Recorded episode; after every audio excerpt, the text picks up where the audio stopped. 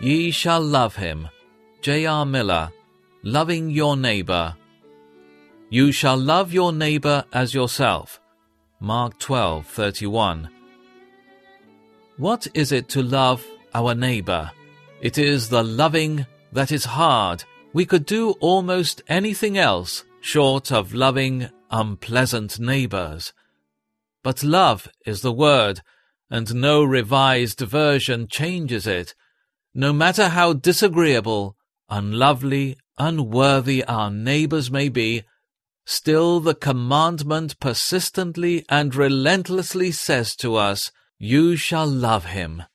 Our neighbors are around us all the time, needing our love. Indeed, they touch our lives so continually that we must guard our every look, word, and act, lest we hurt some sensitive spirit.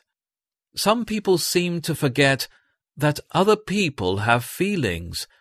They are constantly saying words and doing things which give pain. True love is thoughtful. We ought to train our hearts to the most delicate sense of kindness, that we may never, even jokingly, give pain to any other human being. Our neighbors have hearts, and we owe to every one of them the beggar we meet on the street, the degraded wretch we find crawling in the mire of sin's debasement, the enemy who flings his insults in our face, to every one we owe the love that is thoughtful, gentle, and gives no hurt. Our love ought also to be patient. Our neighbor will have his faults, but we are taught to bear with one another's infirmities.